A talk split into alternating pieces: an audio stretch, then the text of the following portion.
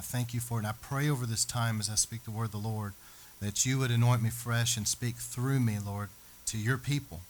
And it will go out as the parable of the seed and sower that Jesus taught. It'll go out as living seeds of truth that will go out in into good fertile soil of hearts and minds and lives, watered by the Holy Spirit and take root, grow, and produce a hundredfold harvest of eternal fruit that remains until Jesus comes. Lord, that it'll be like light shining forth in the darkness and dispel all that darkness, all the lies of the enemy, all the deception, all that junk, that your truth will dispel that and bring revelation. Let your word go out, Lord, as a hammer that breaks down and destroys every stronghold and a sword that cuts away what needs to go because the, the word of the Lord is a powerful two edged sword. Let your sword go forth, Lord, and cut away what needs to go. Let it penetrate and go forth and accomplish everything you sent it forth to do. We thank you for it. And the Bible says that the birds of the air try to steal the seed, and that's talking about the enemy. So, Lord, we agree together. We bind the enemy in Jesus' name. You will not steal the seed. You're not going to hinder this word from going forth into people's lives. We bind you now in the name of Jesus. All right. So let's dive into this. Berzak, let me know. All recordings are a go. All right. Everybody ready? How many guys love God's word? All right. So I'm doing part nine. There's no telling how far I'm going to go with this series because this is such a long, detailed thing to cover when you're dealing with the end times. But I'm on part nine. I'm dealing with God's divine justice. I'm dealing with spiritual warfare. Well, guys, tonight, if you'll give me your best ear, if you'll really give me your best ear tonight and take notes, this is probably a sermon that you've never heard. And I also believe it's a sermon that will tremendously help you. It, it, it changed my life, okay? So if you'll give me your best ear tonight, I believe that this will help you long term in your spiritual walk, okay? So the first thing that I wanted to say, this the Lord just dropped this into my spirit. But how many knows that we are definitely living in the last days? And we're living at a time of tremendous spiritual warfare. And so during these days, let me just give you something to think about. Just as John the Baptist, you guys remember John the Baptist? He was anointed. He was a, a direct descendant of Aaron, as we know from the book of Luke. So, in God's eyes, he was supposed to be the high priest of Israel, and he was a prophet. He was clothed with the spirit of Elijah and power. And so he's a priest and prophet, and God had anointed him to speak the word of the Lord. He preached a message of repentance, and he had an anointing to baptize the masses. And those that know about the times and seasons of the Lord, most likely this was during the time that they call Teshuvah. It's during a time of repentance. But John the Baptist was baptizing all these people, calling them to repentance. And he was telling them to get things ready for the coming of the Lord. How many knows all the things that are high and exalted and prideful and of man, all that stuff has got to be brought down low, okay? And all the stuff that is humble before God and they've uh, it's ministries and people that have humbled themselves under the mighty hand of God and gone down really low, the Lord's going to pull them up okay? And he's going to make all the crooked places, he's going to make all those crooked places straight. So things that have not been right, he's going to straighten it out. And also, all the things that are in the path, like stones, stumbling blocks, the Lord is going to remove. And so, what John was saying here was, he was saying, Let all these crooked places be made straight, let things that are high brought down, low brought up. Prepare the way for the coming of the Lord. Okay? And John had an anointing to baptize the masses. But in the same way, if you have eyes to see and ears to hear, you will get this. Satan has servants today in realms of politics, entertainment, education, and the media that are baptizing the masses and indoctrinating them, preparing them for the rise of the Antichrist. Am I not telling you the truth? Let me say that again. Just as John the Baptist was sent by the Lord to prepare the coming of the Lord, and he had an anointing from the Lord to baptize the masses and prepare them for Christ's coming, Satan in these last days has his servants in realms. He's ha- he has plants, if you will, in realms of politics, entertainment industry, the educational system. There are some very antichrist professors and teachers out there. And in the media, who are being used of the devil to baptize the masses and to indoctrinate them, preparing them for the rise of the Antichrist, which I believe is not too terribly far off. How many guys see that? So I'm going to deal a little bit with spiritual warfare and about Satan's kingdom, so bear with me. Let me just kind of dive into this and go for it. I believe the Holy Spirit will help all of us to understand his word today. All right. Satan is seen in the Bible, and you got to understand there's a great cosmic battle that's been going on since the fall of man. But Satan is a created being. So when you're dealing with God versus the devil, you're dealing more like God being this huge, giant, powerful being that's awesome and all powerful, and the devil's like an annoying mosquito to him. So I don't want you, as I'm talking about this, to think like it's some kind of an even match here. Okay? We're not dealing with that. God is in his sovereignty and in his infinite wisdom, he is allowing things to play out the way they're playing out uh, for a reason. You know, we don't fully understand all of it, but it, he has a purpose in all that he does. So Satan at one time was known as Lucifer, and he was most likely, the Bible says he was an anointed cherub that covered. So most likely, when you look at the Ark of the Covenant and you see that it has a mercy seat on top like a lid, how many guys have seen the ark? And it has those two angels like this that face each other. And the high priest would go in once a year, and the glory of God would come down and, and be in between those two cherubim angels and would light up there. And the high priest would pray. Most likely, that anointed cherub that covered, that's how close. Because, see, that the ark is God's throne. It's a replica of the throne of God. That's what the Ark of the Covenant is. So when you see the ark, I want you to think about it. There was a time that Lucifer was probably that close to God. Isn't that sad? To be that close and fall as far as he has.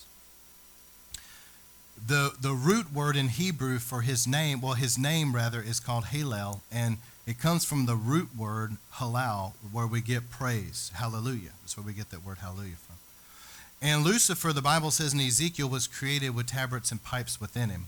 So a lot of people deduce from all this that probably God's throne was here, and around him were these cherubim, and Satan was one of these anointed cherub that covers the throne.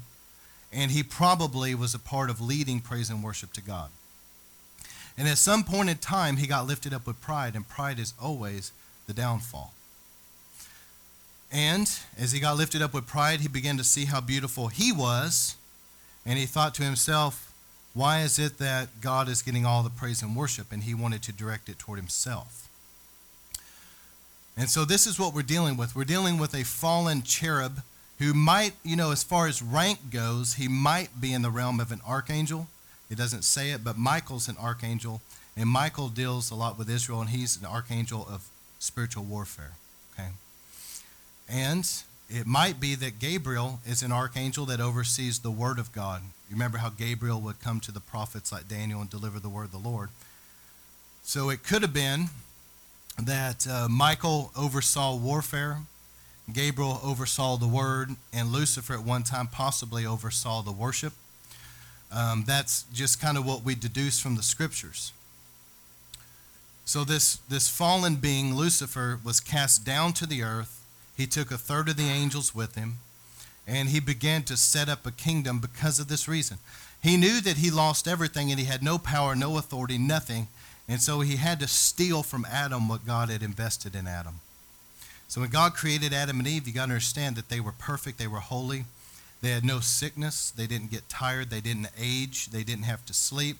They lived in a paradise. The Garden of Eden was beautiful. Every morning, God would come and walk with them in the cool of the day and talk to them and spend time with them.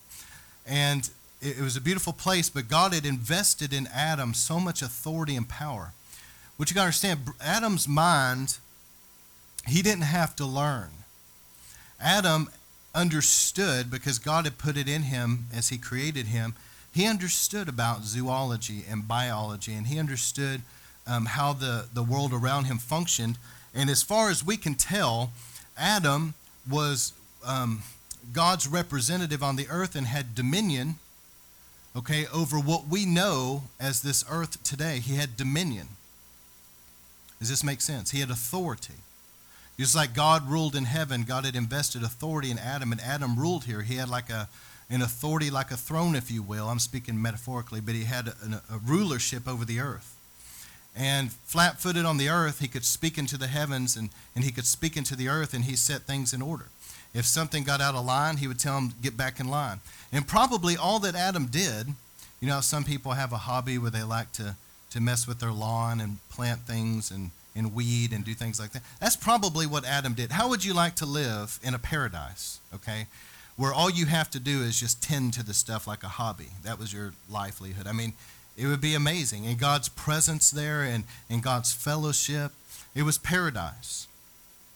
And Satan saw the incredible authority that was invested in Adam and he lusted after it and he wanted it because he lost everything. Just like maybe a general or somebody would commit treason and a general would stand there at attention and somebody like an admiral or somebody would come there and they would just rip all those medals off of him, rip all the rank, all the authority. That's what happened to Satan when he fell. All of his authority, everything that God invested in him in heaven was ripped off of him. He was thrown to the earth. And so he began to covet what he saw in Adam. So what he did was he devised a plan to steal from Adam authority, to steal what God had invested in Adam. Okay? So Adam had this authority of a ruler over the earth. And when Satan went to Eve, I'm sure that Satan went to her when she was hungry.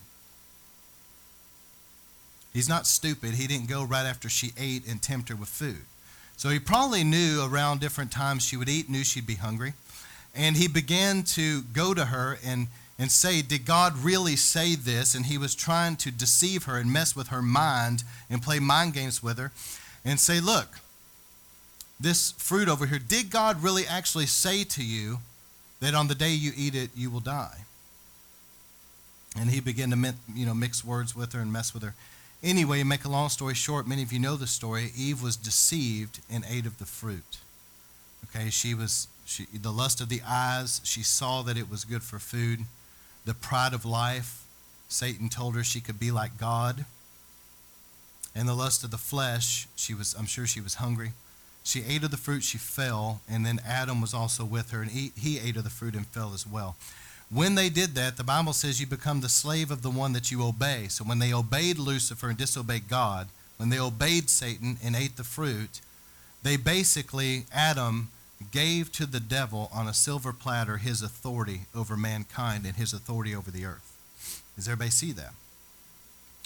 Now it's temporary because even right then, when mankind fell, God spoke to Adam and Eve. He killed an animal and clothed them in animal skins and showed them there had to be bloodshed for the forgiveness of sins. And he prophesied to Eve, and God told Eve, you can read about all this in Genesis 2, 3, 4, right in that area. God told Eve, he said, that through the woman there will come, he basically, I'm paraphrasing, a Messiah and he said about Satan, he said, You will strike at his heel, but he will crush your head. And God was prophesying to Adam and Eve that there would come a coming Messiah that would fix all of this. Do you see what I'm saying?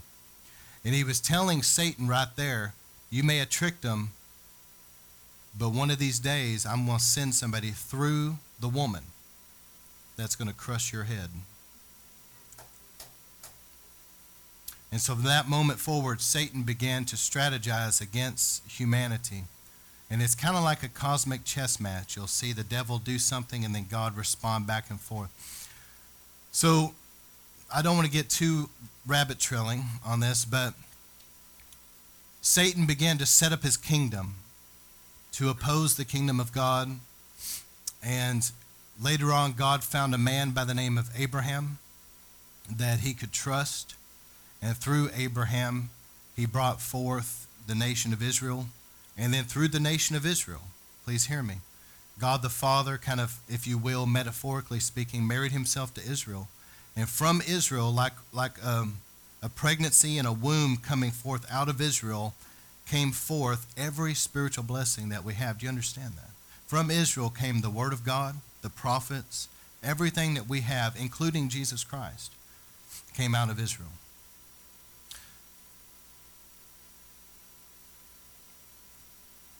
So Satan is seen in the Bible as the great red dragon. He started out in the Garden of Eden as a little snake. And now in the book of Revelation, he winds up a great red dragon. How many knows that he's grown in power because of the sin of humanity?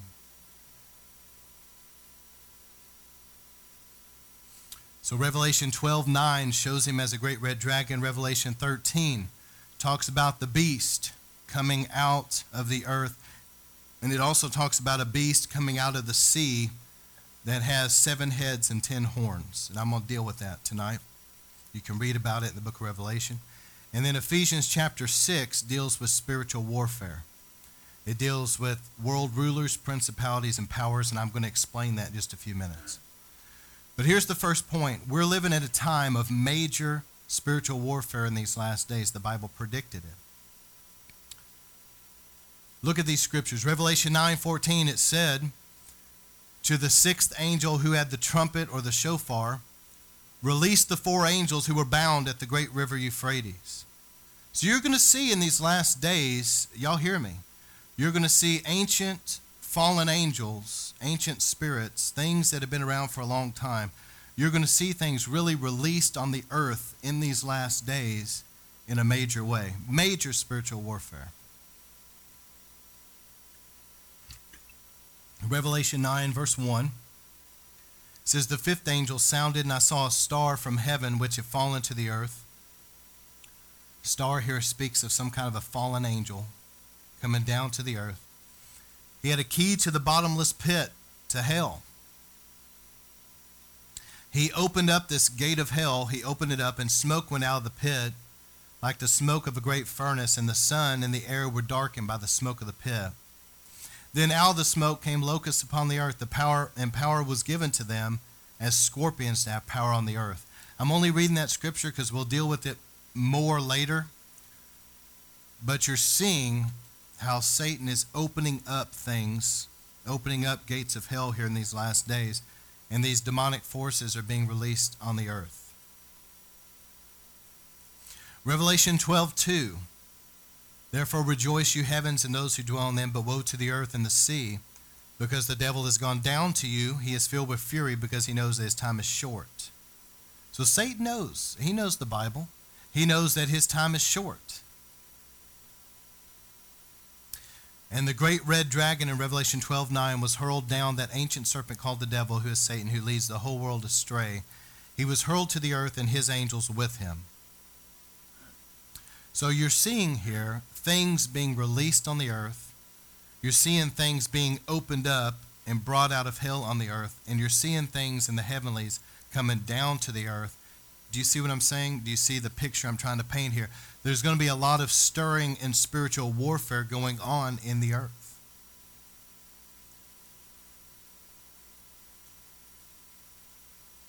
And so let me break down Satan's kingdom. Can you turn up that air a couple degrees for me? It's cold.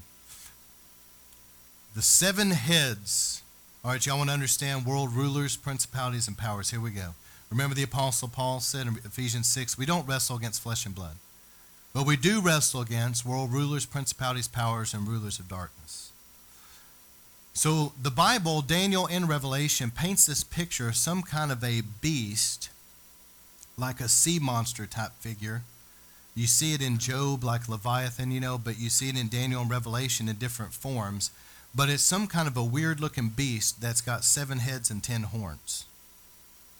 And it represents the devil and his kingdom.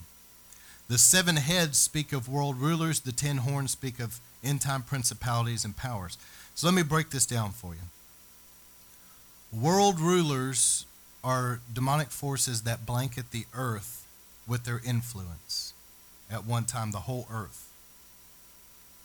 How many knows that Leviathan, the spirit of pride, blankets the whole earth with its influence? There's proud arrogance everywhere.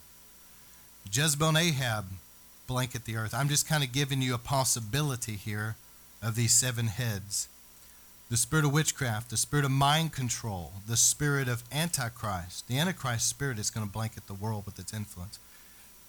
So you see Leviathan, you see Jezebel and Ahab, you see the spirit of witchcraft, you see the spirit of mind control, Antichrist and Baphomet, that has to do with the Antichrist and the false prophet. And I lump these three together murder, violence, and racism, okay, as a spirit. And then death and Hades as a spirit. These, these are spiritual forces that blanket the whole earth. These are called world ruling spirits. Then you're going to see the ten horns, the principalities. Principalities blanket certain geographic regions with their influence. A principality, there's a principality over America. There's a principality over every nation. In fact, under there's different principalities. There's some that blanket whole nations, but there's others that'll blanket maybe a city or a little region. And even smaller categories like some, you know, schools like educational centers and things like that. So there can be these little principalities, but but principalities are pretty powerful. Principalities come from a Greek word arche, where we get the word architect, and what they are is spirits that strategize against God's kingdom. So just like a builder will break out the blueprints, an architect will take and he'll make blueprints and plan everything. That's what an architect will do, and that's what a principality will do. A principality sits like a little a little throne, if you will, over a region and is strategizing against God's people, strategizing against churches, strategizing against people that pray, strategizing against people that witness, trying to oppose the kingdom of God and keep those people in that region under bondage to the devil. And until people come in by the power of God and begin to pray and see the Lord send a move of his spirit to a region, that principality can sit there and really oppress the people. But principalities work close with powers. You see their names together all the time.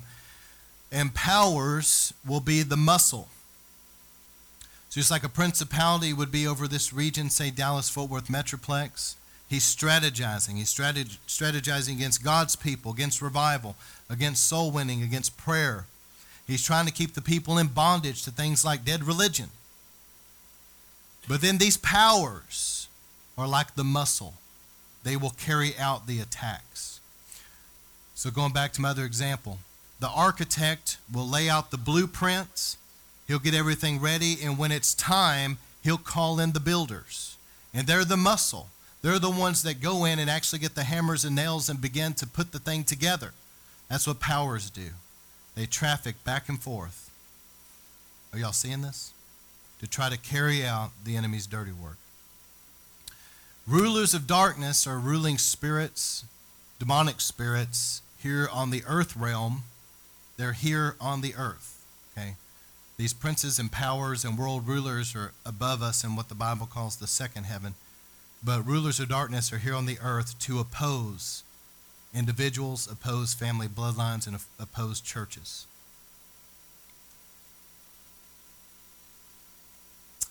We're in a real war. But I don't know about you, but I ain't scared a bit. Because we got to know that greater is the one who's in us. And you have to know that Jesus defeated all this, okay? That's why you can have testimonies like my wife's testimony. The devil loses. Checkmate.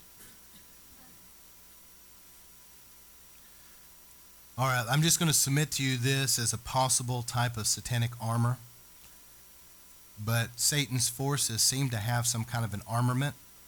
Jesus talked about the strong man being bound and talking about weakening and removing his armor, what he trusted in. What he trusted in is his armor. So I'm just submitting this. This is just something that I've kind of come up with on my own. You take it with a grain of salt. But I believe a possibility of satanic armor is boots of anger. Because let me tell you, our boots, as far as the um, armor of God, is the shoes of peace. See, our walk has got to be in peace, and we've got to be peacemakers. Satan's kingdom traffics like nobody's business, where there's fighting and there's strife and anger. There has got to be somebody that will be a peacemaker to calm everything down. Okay? And that's what our walk is. Our daily walk is in peace, And the Bible says the God of peace will crush Satan under your feet. What that means is, is that as you walk in peace, you will be able to crush the devil under your feet. But if you're going to walk in strife and anger and fighting, you won't. And so I believe Satan's armor that he arms his forces is boots of anger. He wants to stir up strife and fighting. A sword of criticism. He wants to stir up critics, people that will hate the move of God. They hate churches, they hate preachers, and they're going around speaking against them. It's a sword of criticism. He wants to arm his servants with breastplates of hate, murder, and violence, that they have hatred in their heart. He wants to put a helmet on their mind of deception. Our helmet is salvation. And our minds are to be renewed with the Word of God, okay? But Satan will arm his forces with great deception. They have a shield of great pride. Pride is an armor in Satan's kingdom. But humility, a lot of people don't realize this. There's a covering. The apostle Paul, I'm sorry, the apostle Peter said to clothe yourself in humility. Did you know that the arrows of the devil have a very hard time getting through that cloak of humility? I don't know what it looks like exactly, but it is hard to get through. So Satan's kingdom will arm his servants and his forces with a shield of pride and arrogance. And then a mouth speaking forth lies. Jesus said Satan is the father of lies. So I've given you kind of a breakdown of Satan's kingdom world rulers, principalities, powers, rulers of darkness. It's a little kingdom that he set up here using Adam's authority. Whenever Satan came to Jesus and tempted him, he said that these kingdoms were given to me, and they rightly were. Jesus never disputed that because they were given to him by Adam. And Satan told Jesus, if, if you'll just bow down and worship me, I will give you these kingdoms. And of course, I'm paraphrasing. Jesus said, Get out of here. As he knew he was going to end up with them in the end anyway. And he, you know, obviously he quotes the scriptures worship the Lord your God and him only. All right.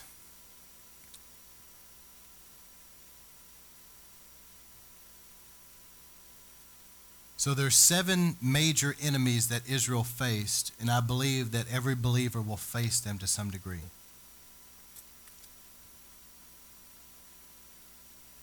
In Daniel chapter 2, you remember Daniel, uh, King, Nebuchadnezzar, King Nebuchadnezzar had a, a dream of a statue with a head of gold, arms of silver, bronze torso area, legs and toes of iron. The toes were iron and clay. And it was a breakdown of different kingdoms that would come against Israel. But before that, there was Egypt and Assyria. So there's a total of seven. And a lot of people have felt that these seven heads on the beast also speak of this. So I'm going to give you seven strategies I believe that these weapons that Satan has used against God's people have been used so long that it's like the sword on that thing that Satan has pulled that sword out and used it so many times. It's like the handle has some grooves in it from his fingers, all right? The first attack that Israel faced, obviously, was in Egypt. And Satan stirred up the Pharaoh there to enslave them, to put them in bondage, to throw their um, children into the Nile. Remember that? And it was a very oppressive thing. But we know the story, and we're about to talk about it next week at Passover that God came in through Moses and delivered them. So here's the first thing that Satan will try to do when you accept Christ as your Savior and you're wanting to truly live for God and go after God. Do you want to know what the first strategy of the devil is against you? To pull you back into your past. And as a pastor, I have grieved and seen so many people over the years get pulled backward into their past. There's no need for it. Let me tell you how you're created. You better hear me. True Christians, born of God, you are created like the hull of a boat. You guys seen speedboats that have that V shape at the front? In the back of the boats, it's always just you know, blocked off because the boat isn't created to really go backward. It's created to go forward.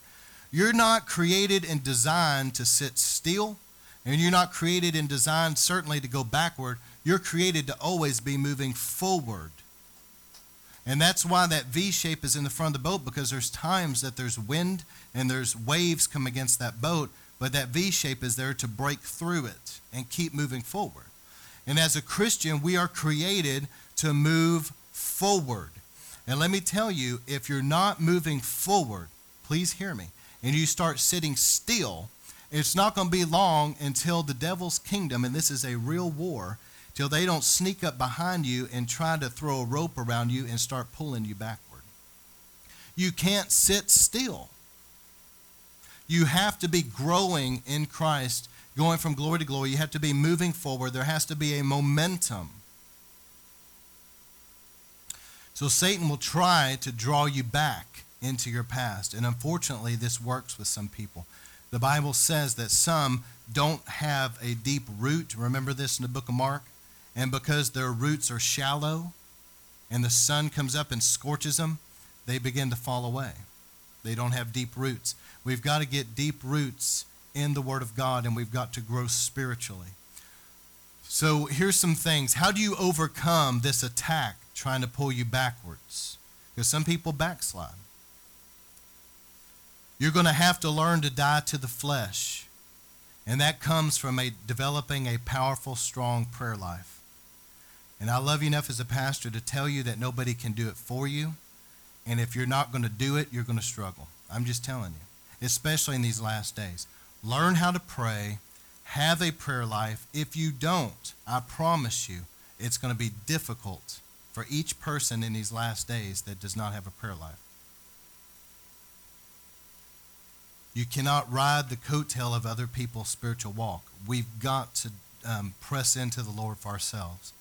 Number two, renew your mind with the Word of God. That means that you begin to think different. Instead of thinking fearful thoughts, now you're thinking faith thoughts. Instead of thinking bitter thoughts, you're thinking forgiveness. Instead of thinking on lustful things, you're thinking on purity. And whenever garbage tries to come into your mind, you just throw it out and think on the things of God. You learn how to renew your mind and have a disciplined thought life. I'm telling you, I didn't know about this because I was around Christianity that was spiritually dead. And so it took me, I had to learn all this on my own, and I struggled spiritually because I didn't know in the younger days. And I, and I stumbled and, and fell some and made mistakes, and God had to help me. And I get up here as a pastor today with a heart for young Christians and tell you from experience, you need to learn how to pray for yourself and learn how to die to the flesh. You're going to have to renew your mind for yourself, okay? And the next thing is you're going to have to grow in faith you're going to have to start memorizing Scripture and get it down in your spirit and let your faith arise. Because there's times, you know, people will go through trials, and when they get hit with the trial, then they want to get into the Word and grow in faith then. That's the worst time. You're emotionally going through it.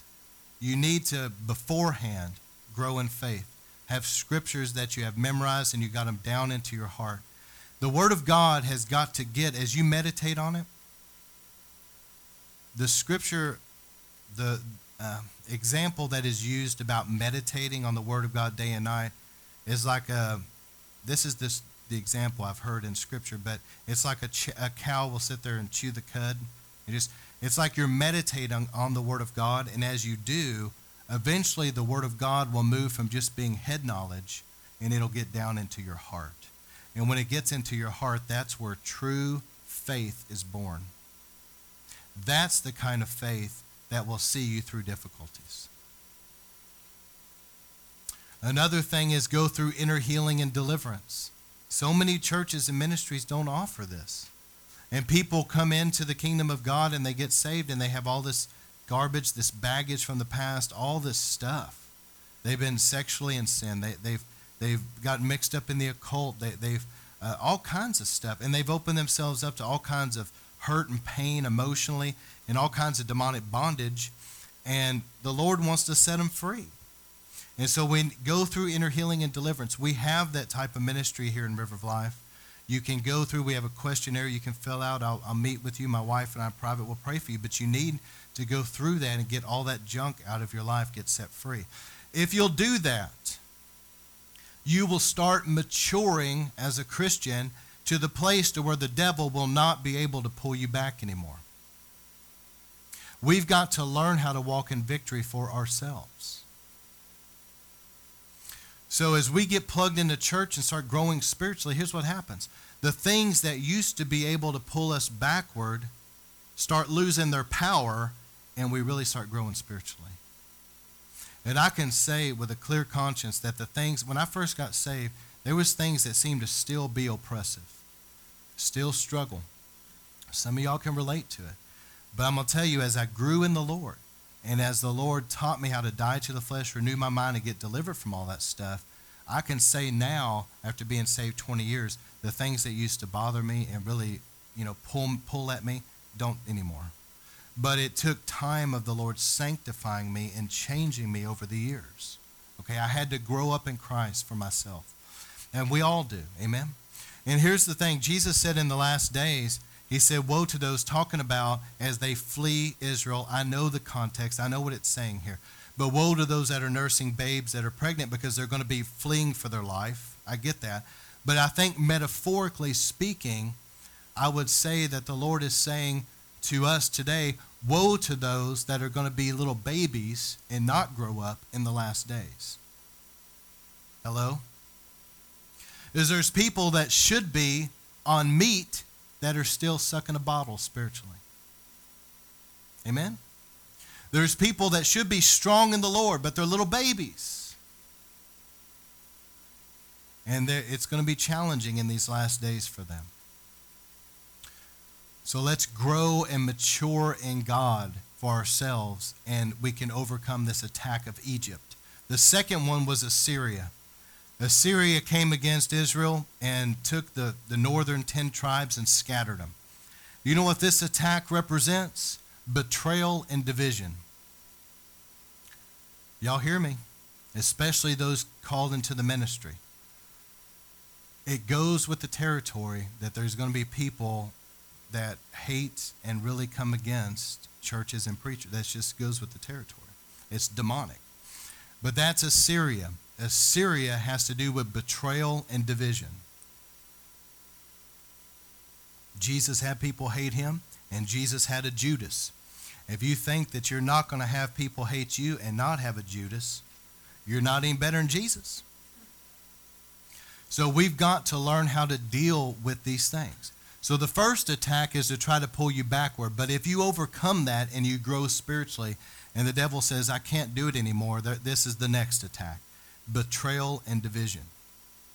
Satan, you got to be careful who you confide in, who you tell your secrets to, and who you associate with. Are y'all hearing me? You better be careful. You've got to learn to be quick to forgive. Pray for people and bless them. Because there's going to be people that, that you know are horrible. And you've got to really forgive them, pray for them, and bless them. Also, you've got to learn to be a peacemaker. This is very difficult. Okay, this is very challenging. But Jesus taught us to turn the other cheek and don't repay evil for evil. You could. You could have the power to really hurt somebody. But you have to say, you know what? I'm not going to do it. I'm not going to repay evil for evil. I'm going to forgive them and pray for them and bless them. And if you will learn how to walk in forgiveness and handle this well, the Lord will give you the victory and he will restore to you what the devil's stolen. Are you hearing me? So the way you overcome Egypt is you mature. But the way that you overcome Assyria, this battle, is you learn how to walk in forgiveness. Because everybody's going to deal with these things. How many knows I'm telling you guys the truth about this? You, everybody is going to deal with these things to some degree. All right, the next one is Babylon. Everybody knows the story with Nebuchadnezzar and how Babylon came in. They took the southern tribe, Judah and Benjamin, captive, and they destroyed the temple. Okay? Babylon comes from the Tower of Babel, and it means confusion. So when you're dealing with Babylon, what you're dealing with is pride, rebellion, confusion, and controversy. This is where Satan will begin to release controversy against you. Where the things that you say are being twisted and contorted and all messed up, where people are saying, Well, he said this and he said that. And you're sitting there shaking your head going, I never said that. But they'll die for that, believing that you did, you know, but you never said it. And people start believing things about you that aren't true. Rumors are spread about you that just aren't true. How many knows what I'm talking about? This is Babylon, it's confusion. Satan is trying to stir up confusion around you, controversy. Here's how you overcome this. I've been through this, and I'm telling you, it is very difficult. The tendency is to just throw up your hands and walk away from it. But here's what you do pray, fast, and stay the course. If God puts you in a church or puts you somewhere, you have made up your mind. Come hell or high water, come Jezebel spirits, come Judases, come betrayals, whatever. I'm going for God. And the devil is not going to pull me out of here. You hear what I'm saying? I'm going to keep moving forward. He's not going to get me flung off. How many preachers have gone through pure hell and then they threw up their hands and resigned and left and then later on regretted it because it really wasn't God. If they would have weathered the storm and they would have stayed, God would have gave them a major victory. Because you guys know this, the greater the attack, the greater the blessing on the other side. So during this time, pray, fast, humble yourself, and stay the course. Get your compass out, okay, and set it and just keep marching forward through all that confusion, all that controversy, all the lies, all the rumors, all the garbage. You just keep marching forward toward Jesus no matter what. And on the other side of it, you'll get through that storm on the other side. The sun will come back out, and you'll be glad that you did that and you didn't throw up your hands and quit. All right, the next one is the Medes and Persians. Man, this is an interesting. You know, how many of you guys have seen, uh, hopefully not in person, but how many of you guys have seen a grizzly bear like on TV? Those things are huge. But what makes a grizzly bear powerful? It's its size. If somehow we had a shrink ray, be glad that I don't because I would play way too much with that. Okay, and shrink people, you know, stuff like that. I'm just kidding. But if we had some kind of shrink ray and we could take this huge, massive grizzly bear and shrink him down to about this big, it's the same bear. He's got the same teeth and claws, but he's a wimp. And you can put a leash on him and walk him down the road as a pet, couldn't you? But what made the bear powerful is his size. And that was the Medes and Persians. In fact, they were seen in Daniel's prophecy as a bear. And Medes and Persians had a massive, huge army. That's what made them strong.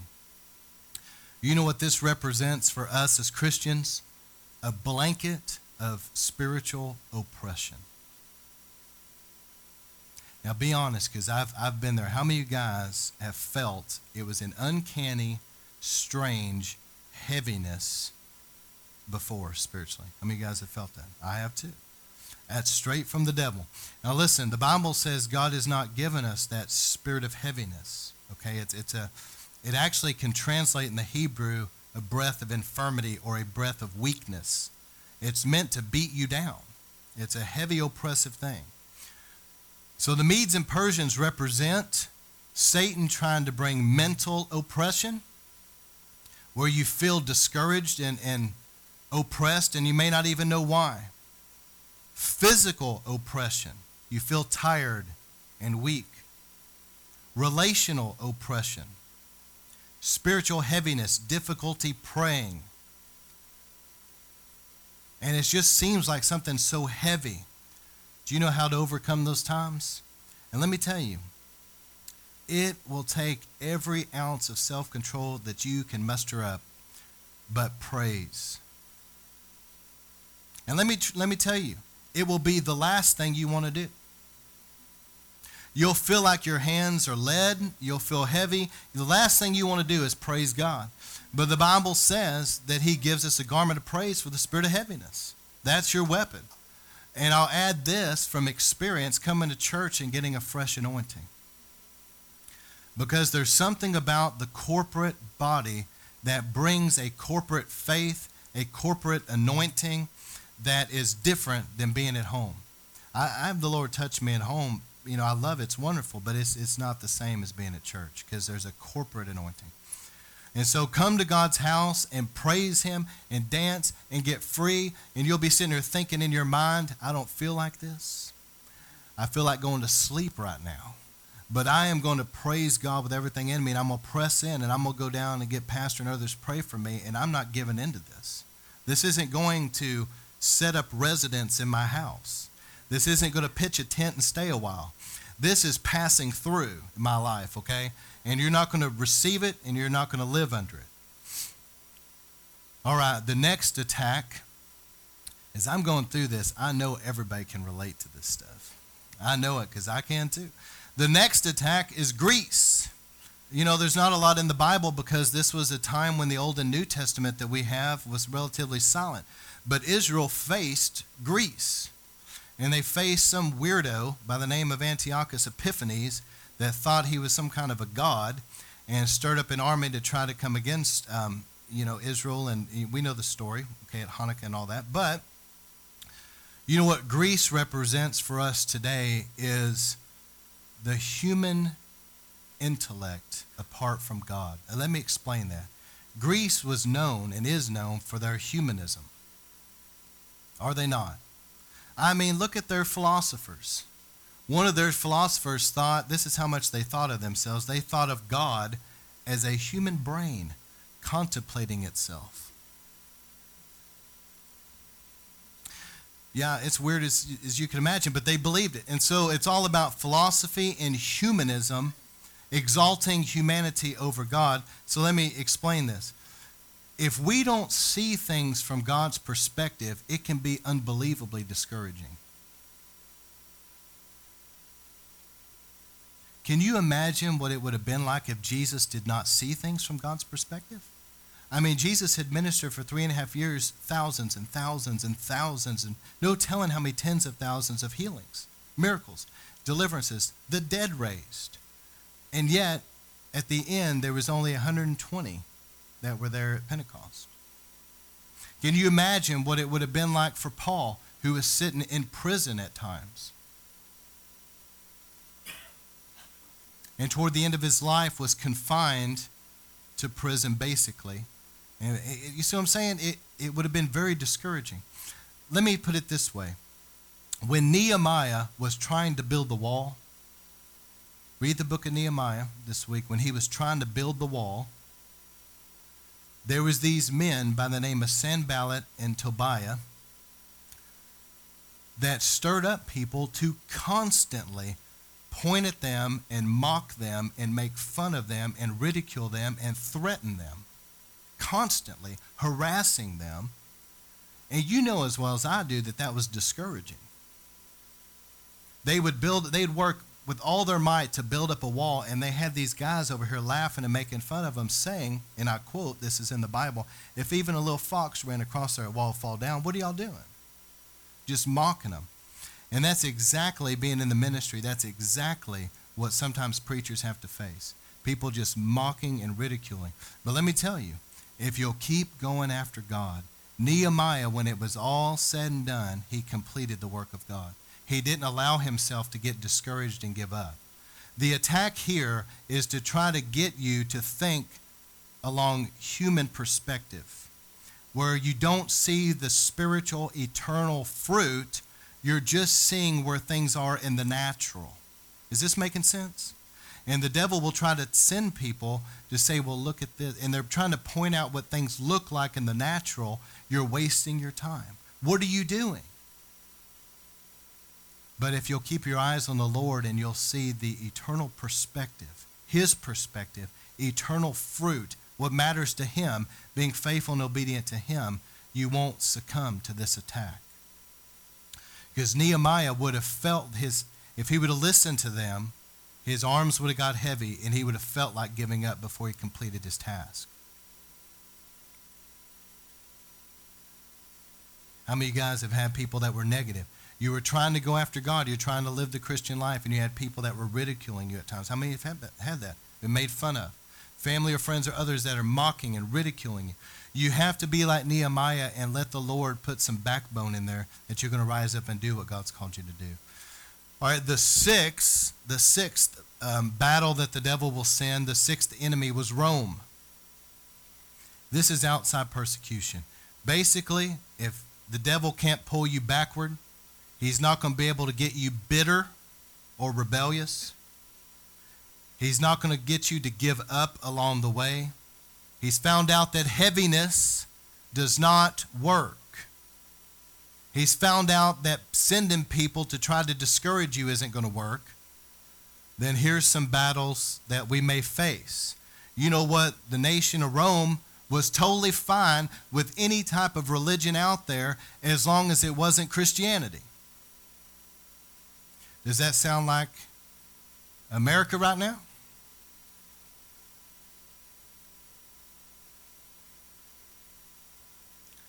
Let me go back real quick to Greece. You know how you overcome that, that discouragement? You got to learn how to strengthen yourself in the Lord. David, when he when he was um, at Ziklag, remember those that army came in, took all their belongings, their wives, their children, even some of his men felt like stoning him. You guys remember the story? And David put on an ephod and went alone with God and prayed, and he had to strengthen himself in the Lord. And we're going to have to learn how to get into the Word of God and in prayer and strengthen ourselves in the Lord. Okay? But even though the enemy may not be able to do that to you, there's still going to be outside persecution. And in these last days, I'm, I'm very much convinced that laws of the land are most likely around the world going to become more and more antichrist. And so for us to not go along with the flow is going to result in some challenging times, okay? Even in America, it may come to an underground church one day.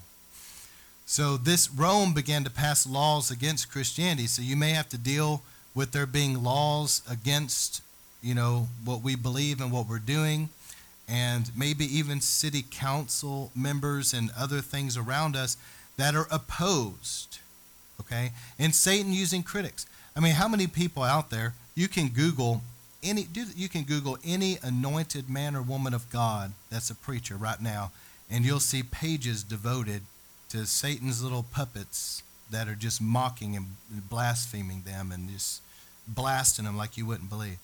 That's that's this outside persecution coming against God's people. How do you overcome that? You're just going to have to die to yourself and be willing to die for Jesus, bottom line. It's just like, I'm going to march through this, and whatever comes, comes, but I'm going to be faithful to God to the death, okay? And that sounds weird to Americans, but it doesn't to other countries because they have to live that way. I'm going to be faithful to the Lord. It may cost me my life, but I'm going to march through this and be faithful. So these are going to be like a cooker pressure. These are going to be times that are going to bring out the best and the worst. And we're going to have to let the Lord help us to give us strength to endure and overcome these things, okay? How many of you guys see this going on in America right now? You see the laws progressively, more and more and more, becoming antichrist. And it's making the way for the guy, the antichrist, one day. And then finally, number seven, and this is what I wanted to get to because I'm going to now explain to you about how we overcome in these end times, is Daniel's statue. The gold head was Babylon, the arms were the Medes and Persians, the bronze torso was Greece. But watch this the iron legs that went all the way down to the toes was Rome. And through Constantine, Rome has still been living on, as you guys know. Okay? All right. So it's going to go all the way into the end times. And we're going to see those 10 toes on the statue, iron and clay and it speaks of the ten kingdoms that are going to serve the Antichrist. And those ten kingdoms will most likely have those ten major principalities ruling over them. But you know what Satan's end time strategy is? to wear out the saints. This is the last one. If you cannot be pulled back into your past, you're going to learn how to walk in forgiveness. You're going to learn how to walk through confusion and controversy. You're going to learn how to break through spiritual oppression. You're not going to think in human terms and allow discouragement to get a hold of you. You're going to learn how to overcome that and strengthen yourself in the Lord. And you're not going to let the persecution of the outside world get to you. The persecution of the world and the persecution of all these Christ haters and Christian haters and preacher haters and church haters. You're not going to let that get to you. You're going to keep marching forward. Then here's Satan's tactic. This is the last one, and I want y'all to hear me because it seems to be an end time strategy that maybe we're going to face that our spiritual ancestors possibly didn't face on this level, and that is to wear out the saints to wear out where you're going from one sickness to another little sickness. You're dealing with one betrayal to the next little betrayal. You're dealing with this financial problem to the next financial problem, this controversy to the next controversy. You're putting out this fire just to have three more spring up. This after this after this after this. It's to wear out the saints, to where people are so caught up with all of that that they can't really be productive for the kingdom of God. Did you know that God's given us an end time strategy to overcome that, though? See, up until this point, I, I talked about maturing yourself in God. I talked about trusting God to restore, staying the course, all these different things you can do to overcome. But how do you co- overcome the wearing out of the saints? I mean, it's just a constant hit. You know, just like you'll see sometimes in a, a boxing match, where somebody gets up against the ropes and the other guy is just one after the other, just keeps hitting him one after the other, one after the other. When you're going through that, how do you overcome that?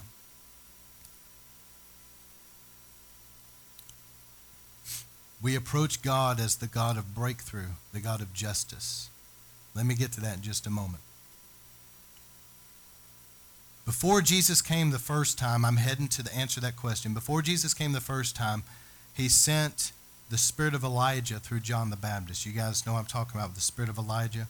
When he comes in his fullness, the Holy Spirit comes and his full sevenfold manifestation the Spirit of the Lord, wisdom, revelation, counsel, might, knowledge. And he comes as like a fiery, prophetic anointing, an end time revival anointing, the Spirit of Elijah, okay?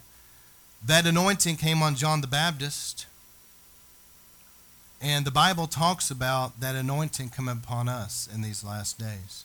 Did you know that I believe, just like John the Baptist was anointed with the spirit of Elijah, that God is going to come upon his bride, his remnant, with a mighty anointing, the spirit of Elijah, so that we can do what God's called us to do in these last days and see the harvest come in and see revival. I'm getting to the God of breakthrough. Let me give you seven major judgments because I'm dealing with end time prophecies seven major judgments. The first judgment was God flooded the ancient world. See, God's in control. Whenever you, you see all these things going on in the world, you've got to understand that God is ultimately in control and He's going to have the final say. Now, watch this. When the ancient world was filled with violence and with the Nephilim and all kinds of evil and wicked, like you probably can't even imagine, God flooded the earth and you know preserved Noah and brought judgment.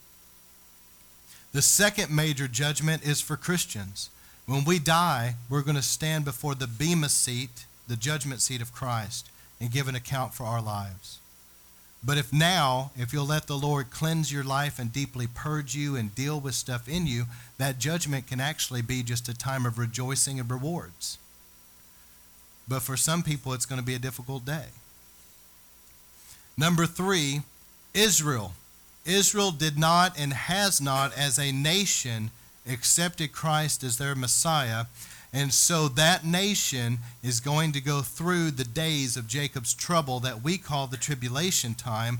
And that is going to be God's judgment to prepare them for Christ's return there. Number four, the whole earth will experience judgment. Just like God poured out his wrath on Egypt and he brought the people of God out these end time judgments you read about in the book of Revelation. What is it? The seals and the trumpets and the bowls or the vials. These judgments are going to come down on the earth. The first three and a half years, the judgment, the wrath of the Lamb, and the last three and a half years, the wrath of the Father. And the earth is going to experience judgment. Satan is going to experience judgment. His false prophet and his antichrist are going to be bound and thrown alive into the lake of fire. And Satan and his angels are going to be bound, and they're going to experience judgment when Jesus comes. When Jesus comes and rules in Jerusalem, he's going to sit on his throne and he's going to judge the nations and separate the sheep and goat nations. And finally, at the end of the thousand year reign of Christ, after Jesus has been here and he's put things in order, and at the end of the thousand years, the devil's going to be loose for a time. We know all of that. But at the very end, there's going to be what's known as a great white throne judgment, where all the heathen are going to be brought up out of hell, and one by one, they're going to be judged. And listen to this after that, the Bible says that God is going to purge the earth and the heavens with his fire. He's going to purge the earth and the heavens with his fire. And somehow the Bible says there's not going to be a sea any longer. And you have to wonder if that fire isn't going to purge that. And there's going to be a new Jerusalem come down. And God the Father, it says, the dwelling of God will be with man and man with God forever. This is Revelation 19 through 20. Was it 22, I believe?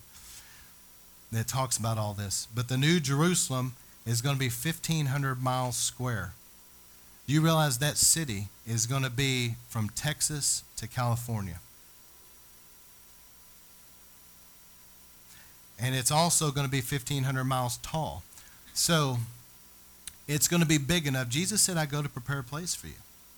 In my Father's house are many mansions. It's going to be big enough to house every believer that's ever lived with your own mansion. So God's in control of all this. You got to understand. Now, please hear me on this last point about the God of breakthrough, but I said all that about the judgments because God's in control. God's calling the shots. It may look like in the end times sometimes the devil has the upper hand. I assure you he does not. He is on a leash, and he's only going to be able to do what God permits him to do, as long as God permits him to do it. So all of this has been foretold, and all of it is going to work out exactly how God wants it to work out. All right. So this is the God of breakthrough when it comes to wearing out the saints. We know we're coming from a perspective that God is in control. Jesus already defeated the devil. Now, how many knows if, if I thought I was leaving town and I thought there was these you know, boogeymen or something roaming around my house, I wouldn't leave my wife or daughter there without dealing with stuff. When Jesus left and said, I'm going to prepare a place for you, he's not going to leave us here if he knew that the devil was going to be able to destroy us. He's given us what we need. If we'll press into him, he will give us victory. So here's the God of breakthrough. You guys ready for this? Revelation 13 7, listen to this. It says that it was given to him, talking about the Antichrist, to make war against the saints. But how many knows even before the actual Antichrist rises to power, there's still the spirit of the Antichrist that we're dealing with right now? The Bible is very clear about that in 1 John. So the spirit of the Antichrist is already in the earth. It says it was given him to make war against the saints and overcome them and authority over every tribe, people, and tongue and nation were given to him. In Revelation 11 7, now when they had finished their testimony, the beast that comes up out of the abyss will attack them and overpower and kill them. So you see there that there's an element of there being like this strong attack against God's people there. I'm just showing you that this strong attack. But watch this scripture, because if you just read that and you don't read Daniel, it could be discouraging. But Daniel said in 7 19 through 21, Then I desire to know the exact meaning of the fourth beast. Now, the fourth beast has to do with this end time weird um, monster that has seven heads and ten horns. Okay? The world ruler, Satan's end time kingdom, this weird, oppressive kingdom in the earth. He said it was different from all the others, exceedingly dreadful. His teeth were iron, his, his uh, claws of bronze, bronze, and he devoured and crushed and trampled down the, re- the remainder with his feet. And the meaning of the ten horns were on its head, and the horn which came up, this is the Antichrist, before the other three of them fell, namely that horn which had eyes and a mouth, utterly great, uttering great boast, which was larger, larger in appearance than its associates. I kept looking. So this is the Antichrist, like a horn rising up above the other kings and rulers, okay? And he said, look at this, that horn, the Antichrist, was waging war against the saints and overpowering them until the Ancient of Days came and judgment was passed in favor of the saints of the highest one, and the time arrived when the saints took possession of their kingdom. So, see, it seems like in these last days that wearing out of the saints, and I understand the end time prophecy in Israel and all of that, and the Antichrist and the abomination. I get all that. But I'm just trying to give you something here that we can relate to right now. Satan is trying to wear down the saints. But if you'll hear me tonight and really get what I'm about to say, if you'll really get this, I promise you it'll change your life. I preached this years ago, and there was a lady that some of you know. She had lost everything. My wife will know who I'm talking about here in a minute. Some of y'all know her. She lost everything. She was driving a real beat up old car. She had lost her job. She had lost, she had everything she owned in storage, had lost that. She didn't have a good job. She was really struggling bad in, in every way. And I preached this sermon and I saw her and she was just crying. And I encouraged her to do what I'm about to encourage you to do to make a list. And she made a list. She went through everything that she felt like the devil stole in her life. And she went, just like I'm about to tell you how to do, she went before God as a judge and she was asking him to vindicate her and give her justice against the devil. What does it say here again? It seemed like the devil was overpowering them until what? The Ancient of Days came and judgment was passed in favor of the saints or in favor of the righteous. Judgment. And I told her to go before God as, as the ultimate judge and petition him to restore everything the devil's stolen. And let me tell you something this is a true story. This woman ended up within not very long getting a nice new car. God gave it to her. She got a job in management, making pretty good money. Everything that she lost, down to like even little things, she told me was restored a lot better in her life. You guys know, remember? Everything was restored back into her life. What I'm saying is this some of you have been really under an oppression where the enemy has tried to wear out the saints, and you feel these attacks that you know I talked about. Just one thing after the other, after the other, after the other. It's been heavy. It's been oppressive. But let me tell you something about God. He is a loving Father. He is our Savior, but He is also a righteous judge. He is. And He knows that the devil comes in to steal, kill, and destroy, and the devil's a liar. He knows that. And He knows that Satan's kingdom comes in and does a lot of things. And, and so when we go to Him, remember Luke 18 is where I want you to kind of jot some things down. Luke 18 talks about the persistent widow. There was a woman that was a widow that was going to an evil judge and kept going there pleading her case and he didn't care nothing about God or her or anybody else and she was just getting on his nerves and he was saying get her out of here. But she kept coming day after day.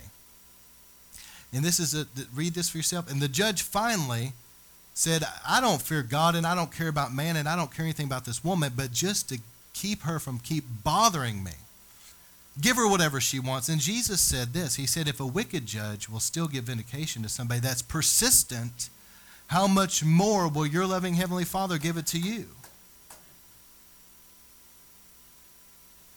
And she was going before a judge. I want you to get this. She was going before a judge pleading her case for justice where she was having injustices. Now, how many of you guys can say to yourself that you can look over your life and you feel that legitimately Satan's kingdom has come in at times and has stolen relationships, has attacked your health, has attacked your finances, has attacked your family, has attacked different areas of your life, and you know that it was, it was the devil, and he came in to steal, kill, and destroy, and you want justice against the devil. Now, don't get caught up with trying to get justice against people. That boy, you're going to blow it. You're, you're going to blow it bad. Don't do that. Okay? It's stick with this. Father, I'm coming to you as a righteous judge against the devil. Even though the devil may use people, it was still the devil that did it. And I want you to jot some things down. I want you to think about this because we're ending this church wide fast in a few days. And then we're going to have Passover. And I'm going to believe God. I'm going to believe God with you for justice. The Lord gave me a word at the turn of this year that this would be a time of restoration. Remember that? Restoration is what the devil has damaged being repaired, what he has stolen being restored, what he's put in your life being taken out, and things that have been out of order and chaotic put back in order. And I can say too that I've gone before the Lord in this way, and the Lord has given me justice because He's He's He's a righteous judge. The Bible says the foundations of His throne are righteousness and justice. You're going for justice, what the devil's done for you. If somebody came into your house, your physical house, broke in, and they stole a bunch of stuff from you, and the police caught them, and you find yourself in court, what are you going to be going? You're like, I want all the stuff that they stole from me. I want it restored back. They illegally broke into my house. They stole my stuff. I'm the victim here. I want my stuff back. And if not, then I want compensation. So I can buy new stuff. I mean, that's just fair. And how many knows God is fair? And the devils come in to steal, kill, and destroy. So I'm going to I'm gonna show you a few scriptures and close with this. Proverbs 6, 30 through 31. Men do not despise a thief when he steals. Now, who's the thief? Jesus taught us. Who's the thief? The devil. And he says to satisfy himself when he's hungry, but when he's found, he must repay sevenfold, though it cost him all the substance of his house. Now, let's wait a second. Is that saying that the devil's kingdom has to restore sevenfold? That's exactly what it's saying. That's exactly what the Bible says. Am I not telling you the truth? It says it right there. The devil's a thief, and when he steals stuff, he has to restore back. He's got to cough it back up seven times more. I'm serious. You know, people need to quit letting the devil get away with things. If he if they stole stuff, they should have to restore it back. All right, here we go. Mark 10, 29 through 30. Jesus said, Truly I say to you, there is no one, now look at this who has left houses or brothers or sisters or mother or father, children or farms, for my sake and for the gospel's sake, but that he will receive a hundred times as much now in this present age houses, brothers, sisters, mothers, children, and farms, along with persecutions, and in the age to come, eternal life. So Jesus is saying here that what you've lost for the sake of the kingdom and the gospel, as the devil has come in and made friends and the enemies, turned family against you, okay, try to steal finances, trying to oppress your health, trying to destroy your life, all those things the devil came in to steal, kill, and destroy, the Lord says right here, Jesus said it, that it will be restored to you in this present age. That's what it says. You know why God's people perish, the Bible says? lack of knowledge. If we knew these things, then, and that's why the devil wants the church ignorant, because they don't know what the Bible says. Do you realize that all these weapons I've given you today about maturing and, and, and overcoming and prayer and fasting, all these things, do you know how to overcome when the devil's attacking you to wear out the saints? Go before God's throne room as a judge and seek justice. Let me put it this way that last warfare, number seven, the way that you overcome is the courtroom of heaven. Are y'all getting this? The way that you overcome is God will give you justice against your adversary. Satan will come in in these last days to try to wear out the saints, but God will come and he will pronounce judgment on behalf of the righteous. He'll give you justice. And let me tell you, if an earthly judge was to see the case and he saw that you were stolen from, and he says he's wearing the black robe and he slams down the gavel and says, Give him this, that, or the other, it's going to happen. How much more so when God the Father is on his throne and he slams down his gavel, if you will, and he says, Give him justice, man, ain't nothing going to stop that. God's angels will be released, and there's not going to be one devil's going to be able to stop it. Nothing. Once God sets things in motions for you in regards to restoration, you're going to get it.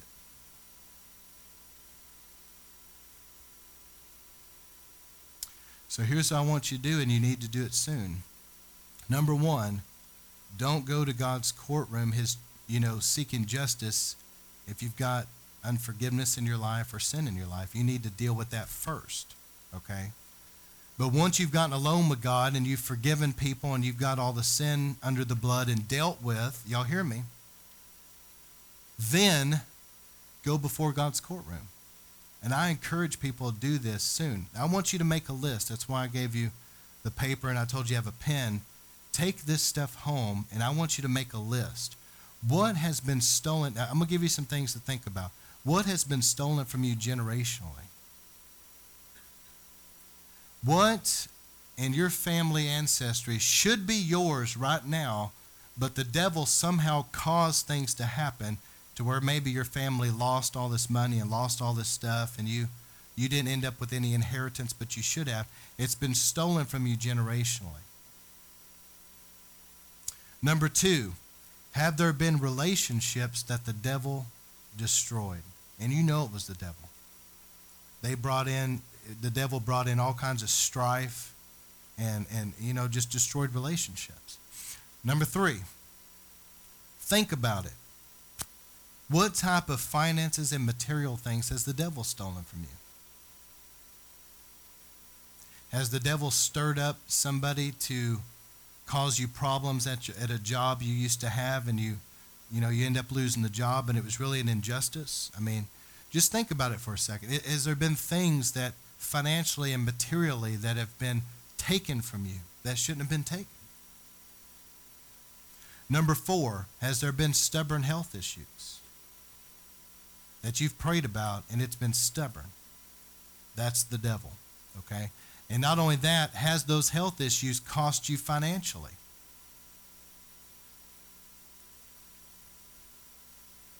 Number five, and this is for people that may have a ministry, but ministry fruit stolen. Friends turned into enemies, different things that's happened to hinder the ministry. And number six, I believe it is, stolen years. You feel that years have gone by where you've been through so much stuff that you feel like you've kind of lost those years and you're frustrated about it. The last five years, the last 10 years have been a certain way, and it's really been a battle. It's been frustrating, but I feel like the devil kind of stole those years. And don't limit it to this. There are people that are believing God for things, maybe believing God for children or believing God for other things that have been stubborn. Put it on this list. But here's what I encourage you to do make a list, humble yourself, you know, get on your face before God and go before his throne room and ask him with humility to give you justice. Because you're not coming to him in this situation just as a loving father. You're not coming to him eh, to Jesus just as a loving savior, but you're actually coming to him as a judge and saying, I humbly come before you and petition you that, listen, the devil has come in and did this, this, this, this, and this. It was stolen from me. And I ask you to render judgment on my behalf that what the devil's stolen be restored back sevenfold. And be specific. And you watch, I promise you, it may not happen in two or three days. It might. You, you know, it may happen quickly. But I promise you that God laid this sermon on my heart because this is the year restoration's beginning. And I'm telling you that those of you involved with this ministry, God's given us a promise of restoration. And I promise you that if you'll stay with God and you'll you'll live right, I mean if you're gonna play games and sin and stuff like that, it may hinder things. But those that are serious about it, listen, I promise you that you are going to see some major, major breakthroughs in the days to come. and great restoration. Man, I feel it. Take this stuff home and really pray over it over the next couple days. I'm going to pray right now, and I want y'all to agree with me, okay? And then we'll pray for people that need healing tonight or you need a breakthrough, you just need a fresh touch from God. God's going to touch you guys very powerfully, okay?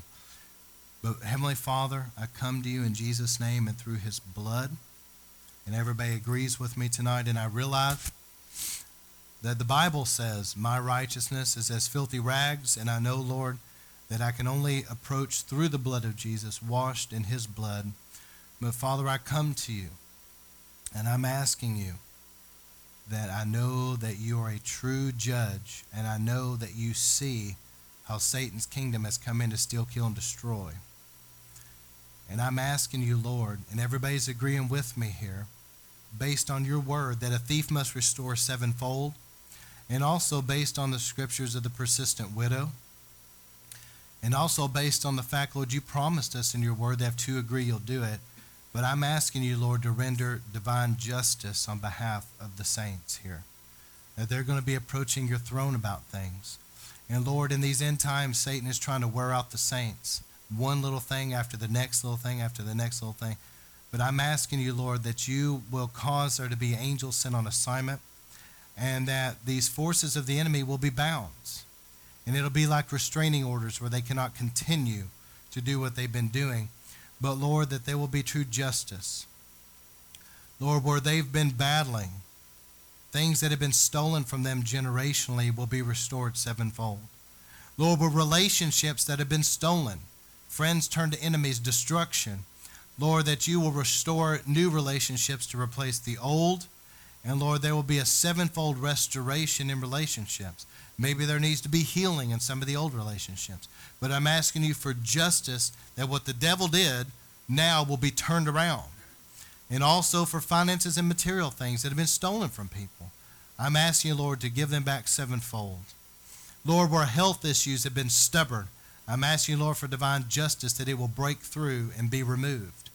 And also, where people have maybe battled generational curses and, and things that have been stubborn in their life, iniquity drive, stuff like that. We brought that, Lord, tonight. We brought the blood of Jesus over those areas. And I ask you for divine justice that that will be pulled out of everyone's life like a weed and will be destroyed and it will be gone forever and there will be a major breakthrough. I ask you for divine justice for River of Life. Lord, there's been uh, you know situations the devil's attacked that everything that has been attacked that's been stolen be restored sevenfold.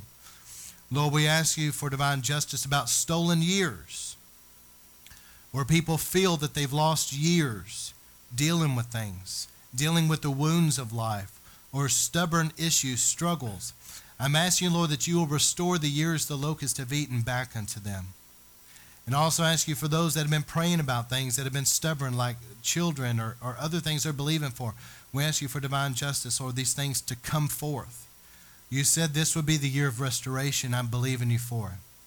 So, Lord, I ask you for all those that are listening out there, that are going to be hearing this, literally around the world, listening to this sermon, Lord, I, come into agreement with them and those here. The Bible says if two will agree, and I'm asking you, Lord, for divine justice, even where people have had reputations that have been smeared by the demonic, where, where people have, have spread rumors and lies about them. Lord, I ask you for divine justice that the truth will come out and it will be known, that accusers will be silenced and the victims will rejoice. Let there be divine justice released, Lord. You are faithful to your word, and we believe. We pray all this in the name of Jesus, and we thank you for it now. In the mighty name of Jesus, we pray. I feel as I'm praying right now that some of you need to petition about your family you need to petition. I feel my wife in particular. There's others that you know you need to petition for your family. You need to petition God for your family. Whew, I feel that. And, and, you know, lay hold of the promises of God. The Bible says if we pray and believe, He'll do it. So if we're praying and believing for our lost loved ones, He said He would do it. let's stand and believe God. That's what I'm saying. We've got to believe, lay hold, and believe Him for what He promised us. We're believing for our family to be saved. We're believing for breakthroughs. Let's, so, Lord, we ask you for areas of family, Lord, where, where maybe um, they're away from God and they're not where they need to be. We ask you for divine justice. Lord, we've prayed and we have believed for our family to be saved. And Lord, we believe you to turn the tide in the mighty name of Jesus. Let it come. We ask you for justice because, Lord, the enemy has been doing this. We don't blame people. The devil's behind this. He's come in to steal, kill, and destroy. But, Lord, release your justice. Set things in motion. In Jesus' name we pray. Amen. You guys take that home, get a pen, make a thorough list and go before God. And I'm telling you that you're going to see major things in the days to come. Major things.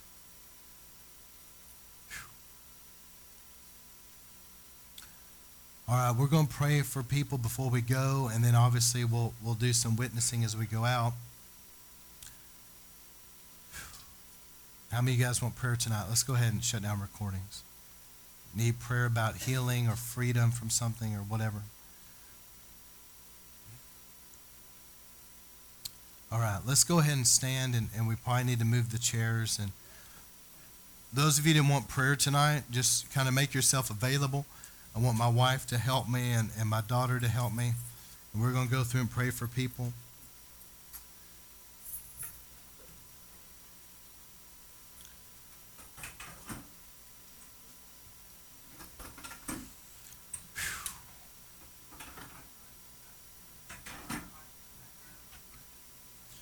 That's fine. The iPod's fine. Yeah.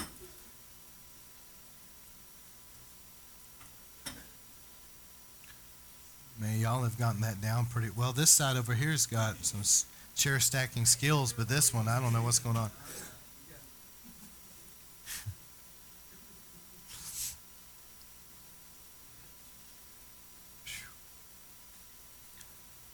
if we can get some music going. Seriously, though, guys, if we could move these chairs over here.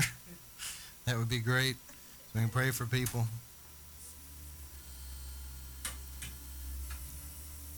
I feel for some reason it fell upon deaf ears a moment ago. But, now, yeah, the sheep.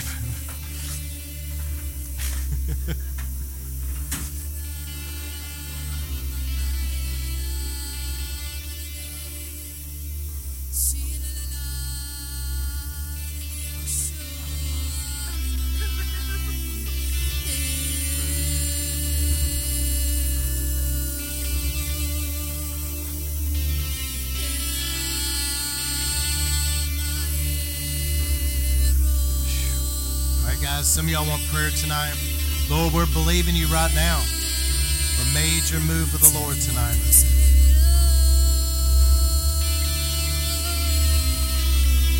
Let it come, Lord. Let it come.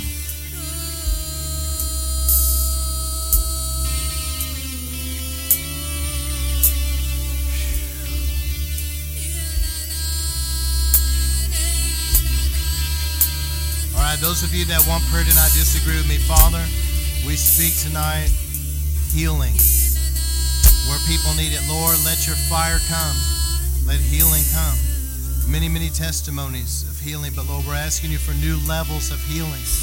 Jesus, come heal.